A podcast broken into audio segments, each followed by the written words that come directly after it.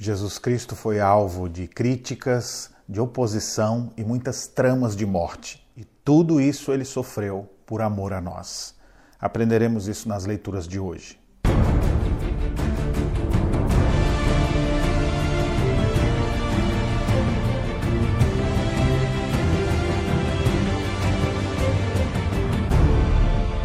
Olá, meus irmãos, graça e paz. Estamos juntos na nossa caminhada bíblica e hoje concluímos o livro de Marcos, lendo os capítulos 14 a 16. São os momentos finais da vida de Jesus. No capítulo 14, já mostra que era o período já da Páscoa. E a Escritura diz assim: os principais sacerdotes e os escribas procuravam como o prenderiam à traição e o matariam.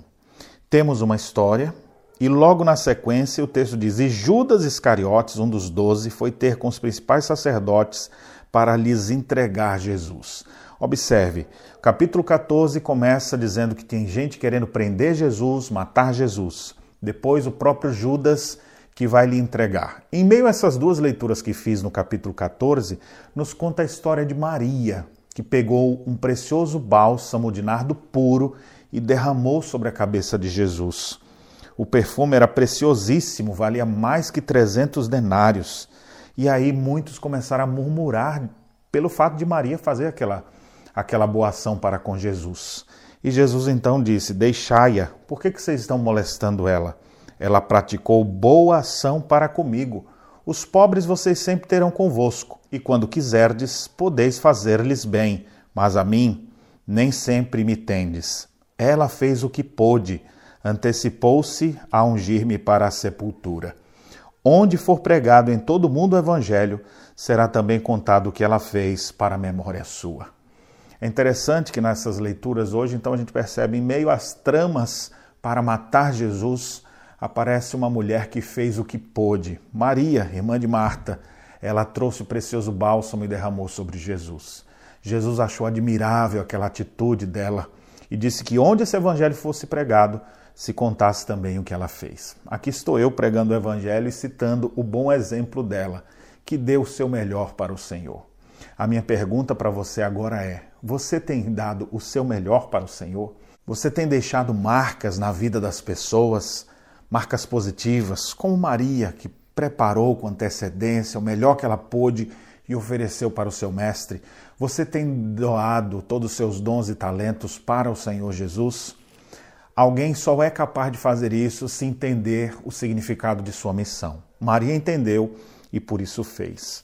Nos capítulos seguintes, capítulos 15 e 16, nós temos Jesus Cristo sendo preso, sendo açoitado, depois sendo crucificado e expirando na cruz. Morre nosso redentor. Mas no capítulo seguinte mostra que o Cristo crucificado na sexta-feira, quando chegou o primeiro dia da semana, ao despontar do sol, a pedra já estava removida e Jesus havia ressuscitado. A ressurreição de Cristo fez com que muitas pessoas ficassem em dúvida se realmente era assim. E o capítulo 16 mostra muitas pessoas sendo incrédulas em relação à sua ressurreição. Jesus apareceu primeiramente a Maria Madalena, depois apareceu outras pessoas, mas ninguém acreditava.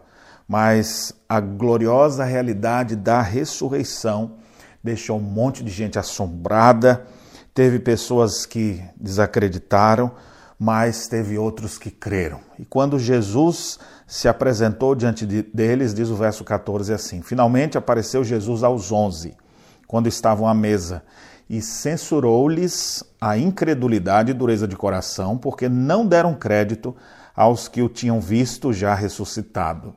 E disse-lhes: Ide por todo o mundo e pregai o Evangelho a toda criatura. O Evangelho deve ser proclamado. O Cristo ressurreto, que censurou a incredulidade daqueles que duvidavam de sua ressurreição, agora ordena a sua igreja: ide por todo o mundo, preguem o Evangelho. Que a sua vida possa ser uma vida impactada pela história e pela pessoa de Jesus Cristo, que morreu na cruz pelos nossos pecados, que ressuscitou para a nossa justificação e que promete estar conosco sempre, todos os dias. Aqueles que já compreenderam a glória que existe na pessoa de Jesus fazem como Maria, rendem-se a Ele entregando o seu melhor. Você já entendeu quem é Jesus? Aqueles que creem no Senhor Jesus, que se arrependem dos seus pecados, devem viver em novidade de vida, honrando a Deus, servindo a Deus e proclamando as verdades de Deus para o mundo inteiro. Encha-se do Espírito Santo de Deus, encha-se da presença de Jesus Cristo e proclame as virtudes daquele que nos chamou das trevas para a sua maravilhosa luz. Que Deus abençoe sua vida e as reflexões nesta segunda-feira.